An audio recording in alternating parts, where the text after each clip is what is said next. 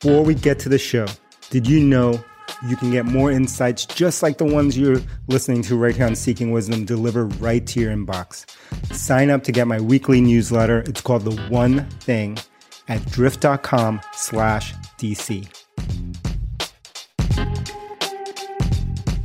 And we're back. We're brought to you today by whatever products happen to be in Adam's hair. It's a lot. That's many products. and if you can't see his hair, that's because you're not subscribed to our YouTube page on the YouTubes. Make sure to subscribe on YouTube so you can see Adam's hair. Make sure to click on the notification bell so you get notified about every new podcast uh, before all your friends do. What are we talking about, young Adam? We're talking about the things you wish you knew when you were younger.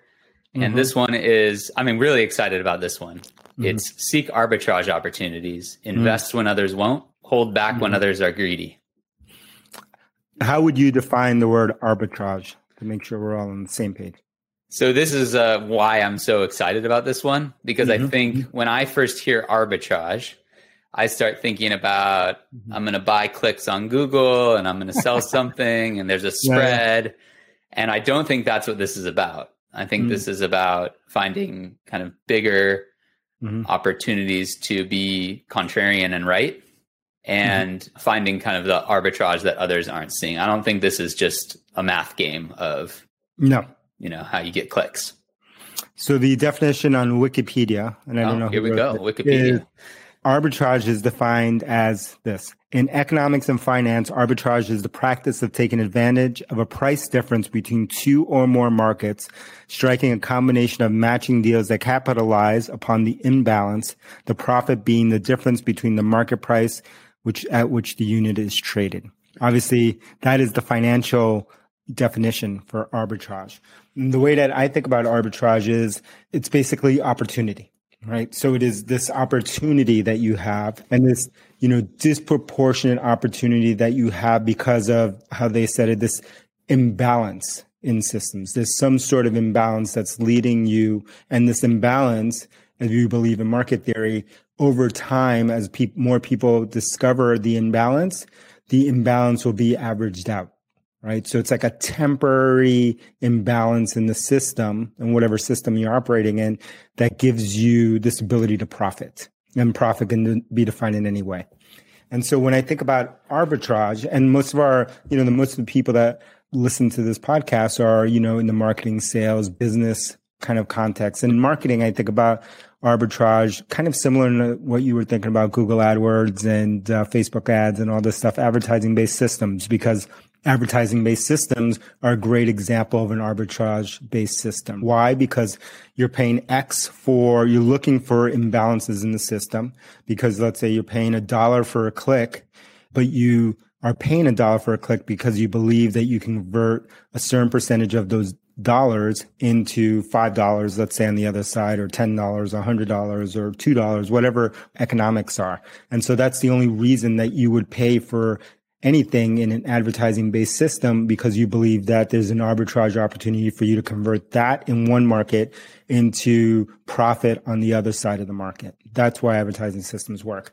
And the, you know, arbitrage opportunities are super important in the business sense and in the marketing sense because, you know, we always say that you have to, if you're a marketer, you know, you are one, you know, trying to first understand how people make decisions and, and appeal to them and get them to care, creating the hook, creating the emotional connection, creating the reason for them, the why behind why they should take action.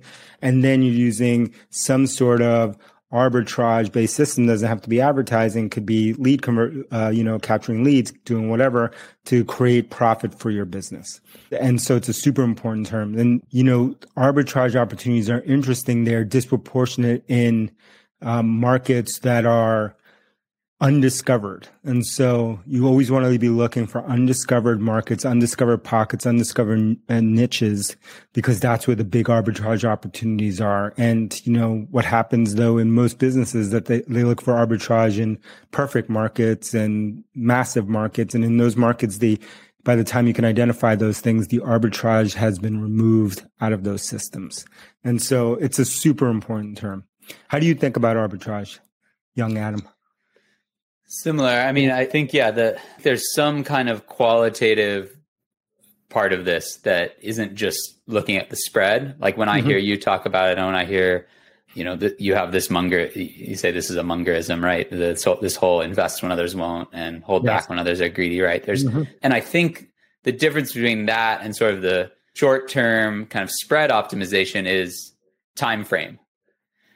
Mm-hmm. So the way I think about it in when I hear you talk about it is like, okay, I'm really looking for arbitrage on a long time scale that will mm-hmm. last because there's mm-hmm. lots of places where there might be a little bit of arbitrage, but then it's mm-hmm. a very fast race to the bottom. And it's like, now that's gone. That spread is gone. And those aren't really the opportunities that I think are good or that we want to yeah. be looking for. Mm-hmm. mm-hmm. And so, have you ever heard of Munger talking about this idea of be fearful when others are greedy and greedy when others yeah. Are, yeah. And what do you think about that? What it comes to mind? Well, history proves that to be pretty true if you look at his domain of the stock market, right? If you had pushed a bunch in when uh, peak fear on COVID, mm-hmm. right, you would have made a lot of money. Yeah, and we've seen that in other, you know, other financial markets, you know, that people might be participating, whether it's the housing market, you know, when bubbles are rising, the cryptocurrency market, the, you know, obviously the stock market. Those are easy places to see it, but they, it also exists inside of your business. And so I always say like from a marketing, because when I talk to marketers, this is not marketing specific. When I talk to marketers, I'm like, you should always be on the hunt for new. It doesn't mean you need to participate in all of them, but you should always be evaluating new channels or channels that have fallen out of favor because those are where you can find big arbitrage opportunities. That's where you can find big opportunities because others are, for some reason, as Munger said, fearful of those markets. They're usually fearful in a marketing sense because they're messy. They might involve a lot of manual work. And so, you know, they may be subscale. So they're not at scale yet. You know, they may be unproven. And so like because of all of those reasons, they may, they may be out of favor. And so they don't think about those areas anymore because of all of those reasons that people are fearful of it. That's why there is arbitrage there versus where you may be spending all of your energy today. If you were that same marketer, which is like on, let's say Google AdWords, which you mentioned or Facebook ads or whatever, but like the arbitrage in Google ads, AdWords was, you know, in 2004 2005, 2006, mm-hmm. you know, seven. I mean, it's been, it's the arbitrage in most categories, most keywords has just been, you know, wrung out of those systems. It doesn't mean that you can't convert dollars there into more dollars on your end. It just means that there's very small margins and very, very small opportunities there that exist there anymore versus maybe, I don't know if TikTok even has advertising or, you know, Clubhouse, Clubhouse or yeah. one of these things. Like that's where you may find like, arbitrage opportunities. Doesn't mean that it'll, it'll, work. It doesn't mean that they'll ever reach massive scale or have a massive impact in your business, but you always have to have an eye out for those because that's where you can find the big bump. What are some of the arbitrage opportunities you saw or have seen in building Drift that have proven to work out? I think in the early days, one of them was, you know, they, they were all the things and we wrote a free book, which is called This Won't Scale. It's available on the Drift com website. You have to go find it. I don't remember the link. Go find it. It's free. And it has, I believe, 52 plays that we used in the early days of Drift to build a brand, build uh, a following, build a customer base without spending money on advertising. Those are the things that worked. And I've reviewed that recently. I have a copy of it actually on that table over there. I should have brought it for this. And they are still entirely relevant and will still work today. So a lot of them, a lot of things that we did in the early days were things that were manual, things where, you know, in terms of reaching manual thing we would do is, you know, one to one, we would say one hand to hand combat. We would reach out to people one at a time. We would try to build a following one person at a time because we thought that's how we could build personal relationships with people. It would be memorable because no one else was doing it. And uh, other people in our category or in our in our world would avoid doing it because of the manual nature of it. Uh, we invested heavily in this idea of building a brand when no one else was talking about that. We invested heavily in the idea of building a category. Again, no one was talking about it at the time. Now, if you go on LinkedIn, everyone's talking about brand building and category building and all this kind of stuff. Not because of us, just because of what we spotted was that we were a point in the cycle, especially in software, where to stand out, you would need a brand to build a brand because there are thousands of alternatives in every category. So, you know, it's just the same lesson that we learned in history from consumer packaged goods companies uh, was going to happen here in software. And so because of that, we invested heavily. Those are huge arbitrage opportunities for us that we invested in. None of them had to do with paid advertising or any of that. I don't think we have ever found many useful kind of paid approaches to marketing arbitrage. Just as maybe a like mini case study and thinking about how you decided that brand building in B2B, right, mm-hmm. was this arbitrage opportunity. What was it? What were the signals that you saw out in the world that made you think there was an imbalance there that you could capitalize on? Well, I felt the, you know, being someone who has been in the SaaS world since 2000. So back when there was not no term called SaaS. You know, we called it selling e- uh, software via e-commerce on the internet. So that that was a mouthful, and no one knew what that was. To today, gave me the perspective to understand that we had gone from a world where there were very few people doing what we do in terms of building any type of software, SaaS-based software online. Very few people in the world to everyone in the world being able to build it, everyone in the world being able to copy. And that was the case in 2015 when we started Drift. Like, we was just looking at every given, if you were to look at every given category of type of software, I would see tens, hundreds of companies in there. And the rate at which new companies were entering was blinding. It was a blinding thing. There used to be like in the mid two, in the 2007, eight, nine, was kind of the emergence of a website that many of you may know, TechCrunch. TechCrunch was critical for back then in the whole Web 2.0 movement because that was the discovery place. That's a place you could find out about stuff. That's how few things there were that you needed a spotlight to go find these things. You know, otherwise it was hard to find it. And then after TechCrunch came Product Hunt, which is another variant now. Like, I don't even know how there could be a, a real Product Hunt or TechCrunch today because the number of companies is blinding, right? And so because of that, I thought, oh, wow, this is like the ultimate, we've reached the third phase in the market where it's super mature. The entrants are going to keep coming in and there's no way to stand out on a paid standpoint because all the arbitrage has been wrung out of the systems we talked mm-hmm. about and there won't be enough money to do it in those systems. So how else are you going to do it? And so we looked and we studied history and we looked at it, how other people were able to, or other companies were able to do it in markets that look like ours, which were highly competitive, low cost of entry. And those were lessons in building brand affinity. This idea of brand building. Again, I mentioned consumer packaged goods. So like Tide soap or Ivory or, you know, Perrier. Look at that right? Like the importance of building a brand and that I would go to the store, this free product placement, Perrier, please send me some merchandise. Where Perrier, where I will go buy Perrier because I have some affinity to it versus I would buy, you know, some generic version of this or some variant of this. I would be less likely because this has brand affinity, even though the water could be the exact same water. I'm going to pay, you know, more for this Perrier bottle than I will for something else. That's the power of brand right there. I love that. We're big LaCroix drinkers over in my house, so I won't get into the water. You said it. You said it. It's interesting. Have you ever heard the way that they actually pronounce it? No. How is it? I don't know. I'm just reading it like LaCroix. I think I'm supposed to. What is it? It's LaCroix. Oh, there we go. LaCroix uh, if you go to their website, there's an audio clip of it. Or how do you pronounce it? Is from where is it from? Michigan or I can't remember. Somewhere in the Midwest, yeah, it's like a Midwest company. Yeah. yeah, it might be Wisconsin. You're right.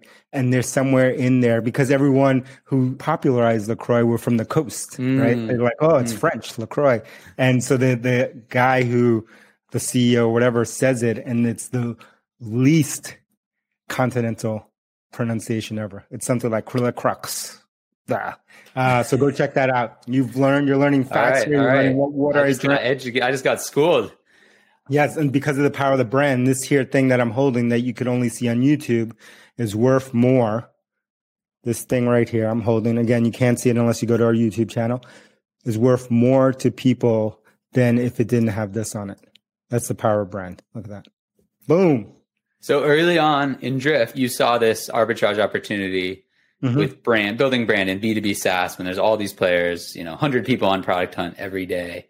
Oh yeah. And I so you invested in all these things like podcasting, you know, unproven, messy, no way to measure it. Building mm-hmm. events, writing a book, right? All mm-hmm. of those things that kind of are about brand, community, Drift Insider, right? Nobody's doing yeah. owned communities at that time. And most of the most of the things that you mentioned, if I were to start a company now, I would not do any of those things.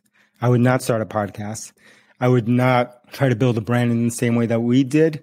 Uh, I would not invest in events in the same way. I would not do all those things because now everyone has the market has incorporated those things. The market again has squeezed the arbitrage out of those tactics, and everyone is doing them. So now you have to go find something totally different. So I have a couple follow up questions on this. The 1st mm-hmm. one is all those things are very hard to measure, mm. right? And a lot of consensus thinking about go to market and you know generating customers and demand would say, oh, I need this funnel and I need to measure the steps. I need attribution.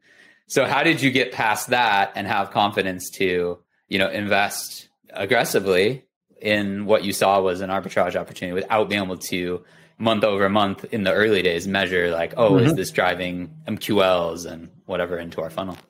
You know why? Because I believe in the power of conversations in conversational marketing, conversational selling. That's why. And I always found it funny. I believe in conversations, building relationships, because the way that I always knew these things were working was because people were literally telling me. Our prospects would reach out our fans in our community would reach out. They would message me. They would email us. They would show up at events. They would fly from around the world to come to our events and be there. And because of that, I was there and it always would make me laugh. People would ask me this question, how do you know it's working? I'm like, because a customer is telling us, look, they said this, X, Y, Z. Look, read it right here. And then, but the, the closer that they were to this idea of attribution modeling and being a traditional marketer, demand gen marketer, no matter what I would say to them at the end of the conversation, they would always ask me one question. And that one question was, how do you know it's working? And then I would just give up. I said, I already told you, they're telling us because it does not live in Google Analytics, an attribution model or some spreadsheet does not mean that something's not working, right? It's a ludicrous idea. There's so many things in your life in your relationships that you have that you know whether something works or not. Adam could testify to some things that work or don't with his kids, with his wife, even though they don't uh, exist in an attribution model. You were sitting there doing all those things and nobody's reaching out. Nobody's saying, "Oh, then you would know." You would know, right? Because it's yeah. just crickets. Yeah, uh, it was just crazy to me because people kept asking me, "How do you know it's working?" They are literally telling us. They're telling me. I can show you the words, the actual words. They're saying like this. I signed up because blah, blah, blah, blah, blah. I went to Hypergrowth, so I became a customer. That's how I know. Does that exist on some spreadsheet? No, but they're literally telling us. It's crazy. We're in crazy town now. Don't want to go in crazy town. No, they were in crazy town because people are so obsessed with measuring everything yeah. uh, that they cannot see the thing that is right in front of their eyes right. because they, they can only their view into the world, their view into into existence is whether something registers a click or an event that can be logged in a in a spreadsheet somewhere or in a database. Right. Madness. Right. Just because it doesn't go in your spreadsheet or attribution model doesn't mean it doesn't exist. You Boom, can say that better than me. You can turn that into a better tweet than I can. yeah, turn that into a better tweet. I know. Here's the tweet that we all want. This is the universe's only six star rated podcast. Only one, the first, the only entire universe. Uh, I have not gone beyond this universe, so I don't know if there's another six star worthy podcast. But don't forget to leave a rating, comment on. Adam has a new camera, so I hope you're watching this on YouTube. Go on YouTube, subscribe, hit the notification bell so you get get alerts whenever there's a new episode here, and you can be the first person on your block to catch up on this here Seeking Wisdom. And if anyone comments on the video on YouTube and tells me what this is that I'm holding up, I will send you this plus some hand selected merchandise, limited run that no one has. And I'm wearing some of it right now. And you can see it on YouTube. Look at that. All right. Thank you, Adam. Peace.